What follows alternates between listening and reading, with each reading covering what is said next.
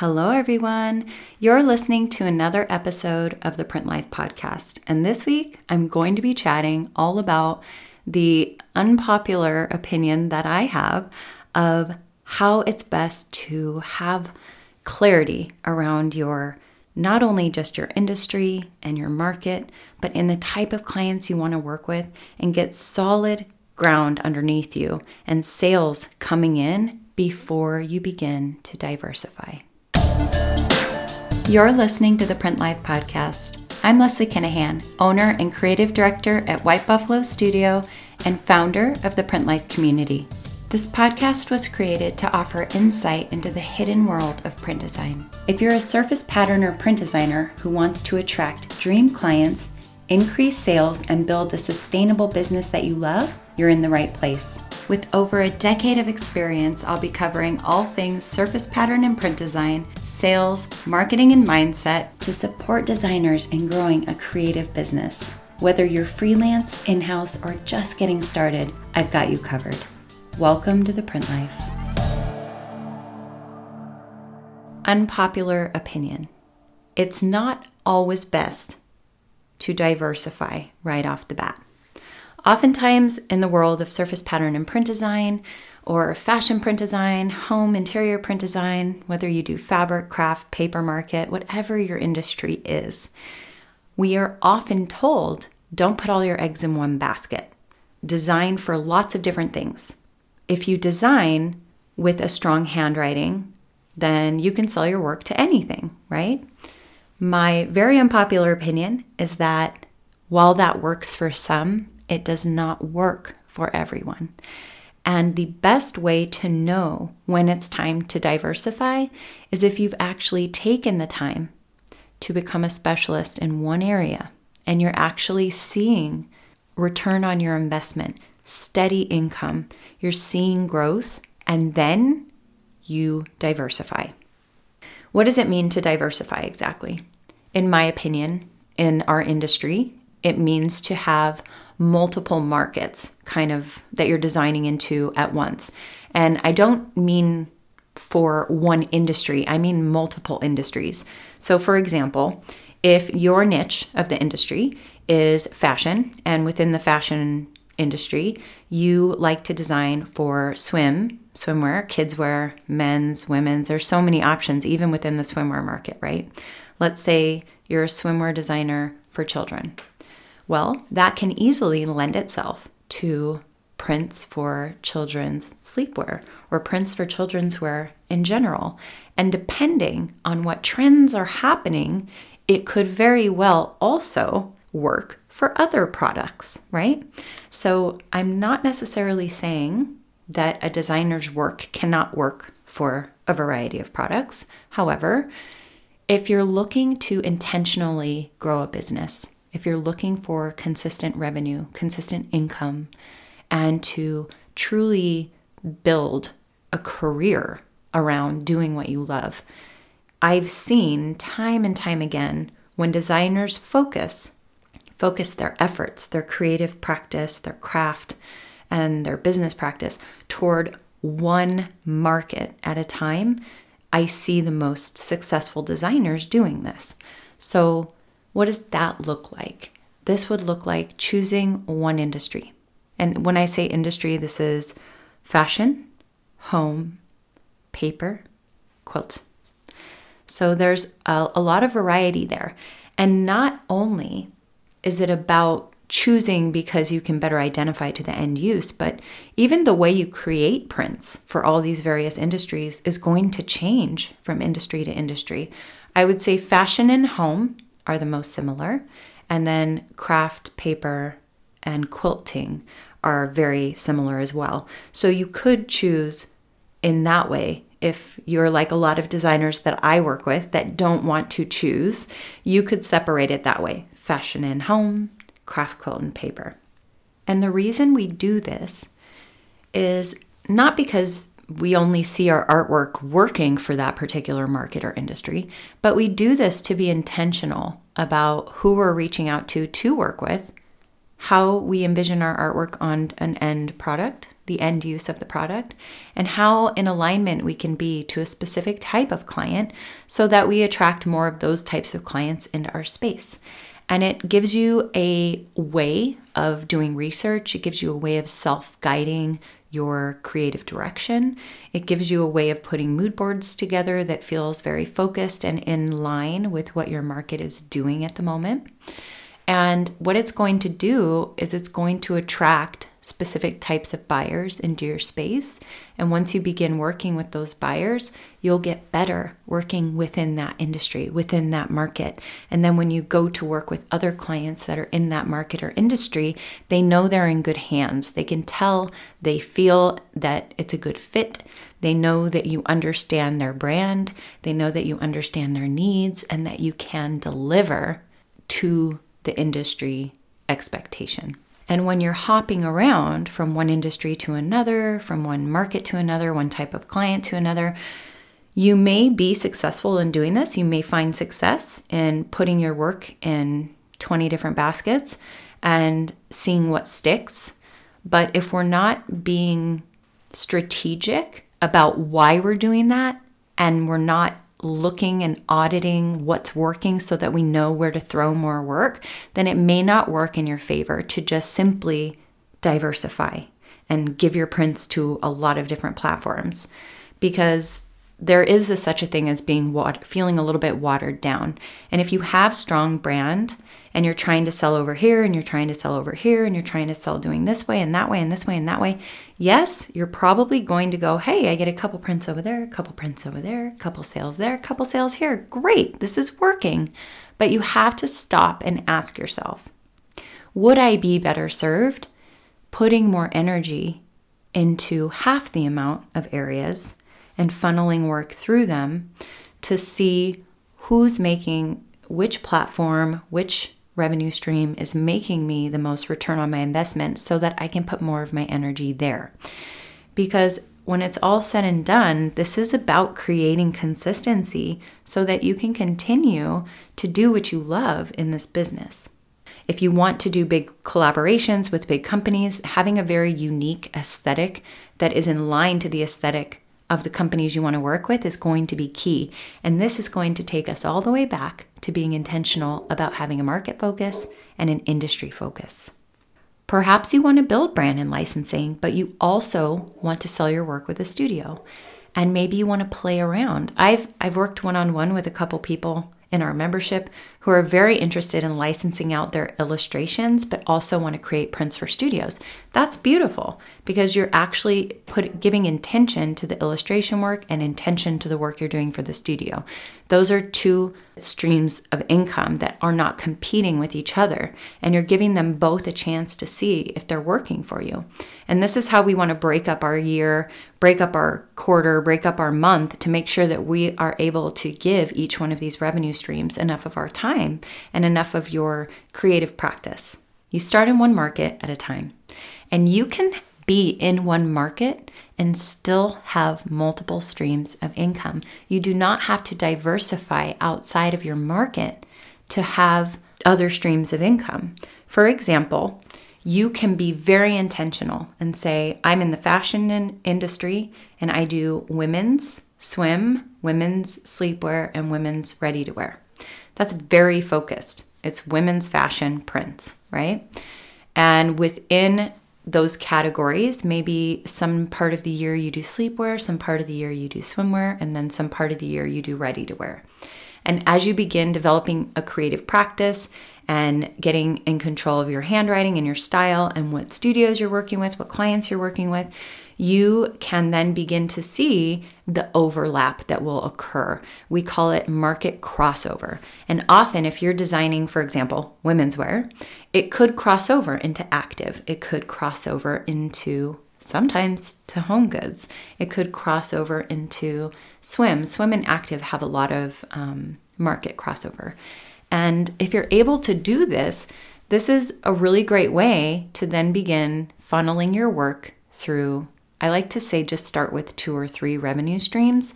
So if you do want to diversify, but you also want to be intentional and focused so that you can build authority in your industry and become a specialist so that you can charge more for your work and get more sales and get attract more clients into your space and get a get a little bit of buzz going around who you are as a designer when you just throw your work out to a lot of different markets, a lot of different places, more often than not, a case of no one really knowing who you are or if they want to work with you because you're kind of all over the place, right?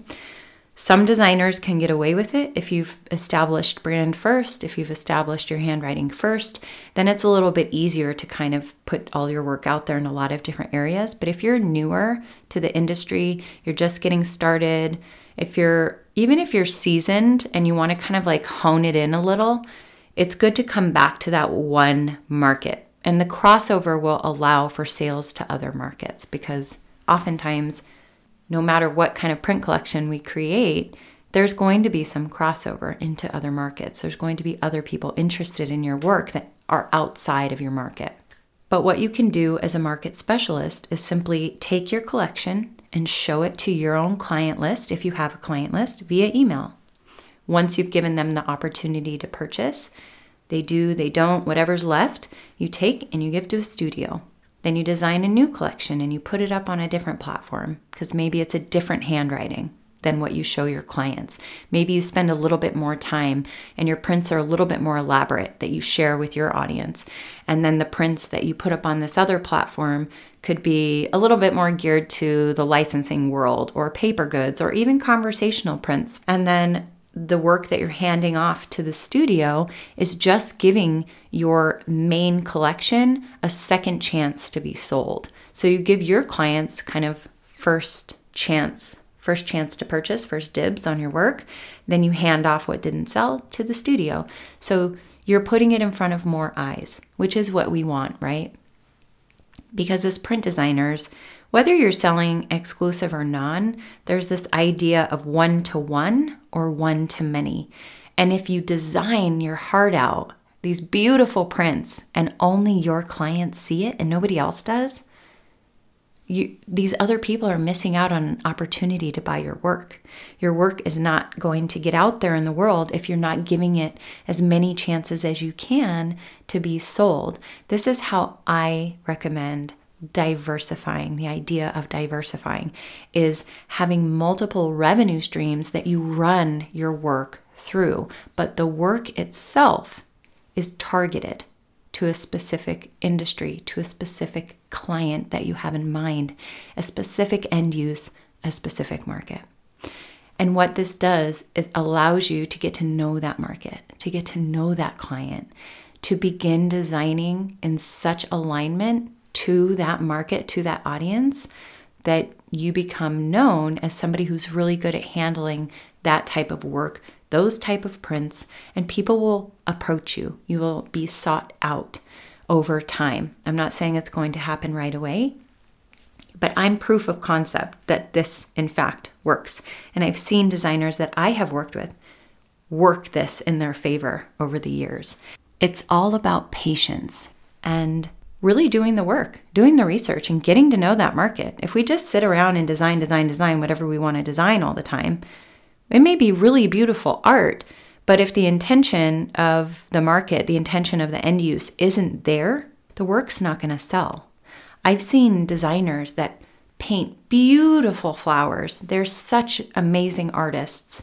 And then when you try and get them to create a print, it doesn't land because there the experience isn't there of knowing what type of layout, what type of movement, what type of repeat, what type of aesthetics need to be involved, how it looks on the body, the scale. Um, just there's a whole understanding of end use that if we're just designing for a notebook, a PJ set, a swim set, little kids, older women, men, and we're designing for them all with the same print, it may sell because we're giving it all of these options to sell, right? But it's not intentional. That being said, there is a lot of art out there that can easily translate from one market to another.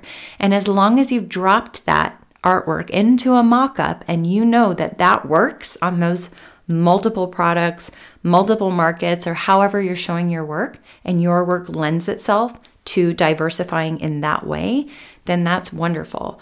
But I would say nine times out of 10, it's not going to necessarily work that way. And wouldn't you rather make consistent income without the burnout while establishing yourself as an authority in one area, becoming a go to, becoming known for your work, for your style, and having clients come to you because they know that you understand their audience, their customers. And often, depending on what's trending, certain prints will work across a variety of markets. And this will depend on timing, your handwriting, and can be very beneficial if you're staying on top of this and you know that that's in fact what's happening. As we've seen over the years, as it's become more and more popular to kind of um, I think I talked about this uh, at the very beginning of the pandemic because it was hilarious to me that I went to a party and I had just taken my son, it was before the lockdown. I had just taken my son out of his little pool in the backyard, which had a lemon print on it. And a couple years back, we had done really well with lemon prints, like Italian limoncello tile type lemon prints. And then we saw lemon prints again. Then we saw them on the runway. Then we saw them in home interiors. And then we saw it, and then it's on my son's pool. and then we went to a party, and the moms and the daughters were matching with the lemon print. And I just kept thinking, like, if you were on top of that in that moment where you design really amazing lemon prints, you could have sold to a wide variety of clients if you knew in that moment that you could hit a lot of different audiences. You could put it up on this platform, put it up on that platform, make some more lemon prints, give them to a studio, show them to your email list because everybody wanted them. So if you have the understanding, you can see that that's about to happen, take advantage of it for sure. But what's interesting is maybe you got really good at lemon prints because you know that very beautiful watercolor, high quality fruit conversationals are really popular in the sleepwear market, and that's your market. So you're really good at those prints. And what's interesting is we can't just all throw a lemon together and it's gonna sell. Like you still have to be good at it, and it still has to be laid out in such a way that it lends itself to the end use, right? For example, the lemon print that was on my son's pool was very vector. It was fun, clean shapes that were probably done in Illustrator, only two or three colors max. And then at the party, on the clothing, we saw the lemon print, but it was watercolored with beautiful leaves, really beautiful movement and layout within the artwork, right? And then when you see it on a tablecloth, it's going to be a little bit different than when you see it on a journal, a little bit different than when you see it on a swimsuit right? On a swimsuit, you have to be careful where that lemon's landing and the shape of the lemon, where the leaves are landing, the opacity. It can't be as strong, maybe, unless it's kids' swim. So these are all things that we must think about in order to really gauge if your work, your handwriting, and your style is the type that can lend itself to multiple products without making a lot of changes to it. I will use someone as an example. There's an artist that I know of who does a really beautiful job of doing like ditzy florals, medium sized florals, and a lot of really beautiful movement. Uh, the layouts are always really great. So, whether you saw this print on a kid swimsuit, an adult swimsuit, a men's shirt, a notebook, um, whatever product you can think of, curtains, well, maybe not curtains, but there's a lot of different products that I could see this working on. And if you know that your work lends itself to doing that, then this is a good option for you. But often, starting with the focus, starting with the intention, and really giving it all to one area doesn't necessarily mean you cannot sell in a variety of ways. A lot of times, when I'm speaking to designers about holding off on diversifying and putting a little bit more focus into the work that they're doing, um, I get a, a little bit of pushback, right? Because so many of us want to do so many things, and I'm guilty of this myself. I mean, I'm always adding something else to my plate, knowing full well that I should be giving what I'm already doing more of my undivided time before I move on to something else. We're all guilty of it because we're creatives and there's so many things that we want to do, right? But I want you to ask yourself if you're one of these people that's like, no, I want to do paper goods and quilting market and swimwear and this platform and that platform and fashion prints and home. I want to do all of them. I don't want to pick. I will ask you, are you making the money you want to make? Are you hitting the sales you want to be hitting?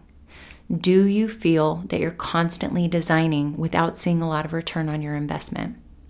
Do you feel burnt out? If you don't feel any of those things, then have at it. If you're seeing a lot of sales doing it this way, then that is working for you. But if you're thinking to yourself, why am I not making any sales? Why can I not find my dream clients? Where are these clients that are going to be buying my prints on a regular basis? Why didn't I get the job? Why did the studio say no? If any of these things are happening in your creative career right now, I would guess that it has to do with not feeling aligned to one market. And I would challenge you to choose one market. Give it three months and see how it goes. Thank you for joining me for another episode of the Print Life Podcast. If you enjoyed chatting about diversifying your income, working with multiple markets, or deciding to focus on just one market to get started, I invite you to head over to whitebuffalostudio.com forward slash links and check out my free workshop, Master Your Market. See you next time.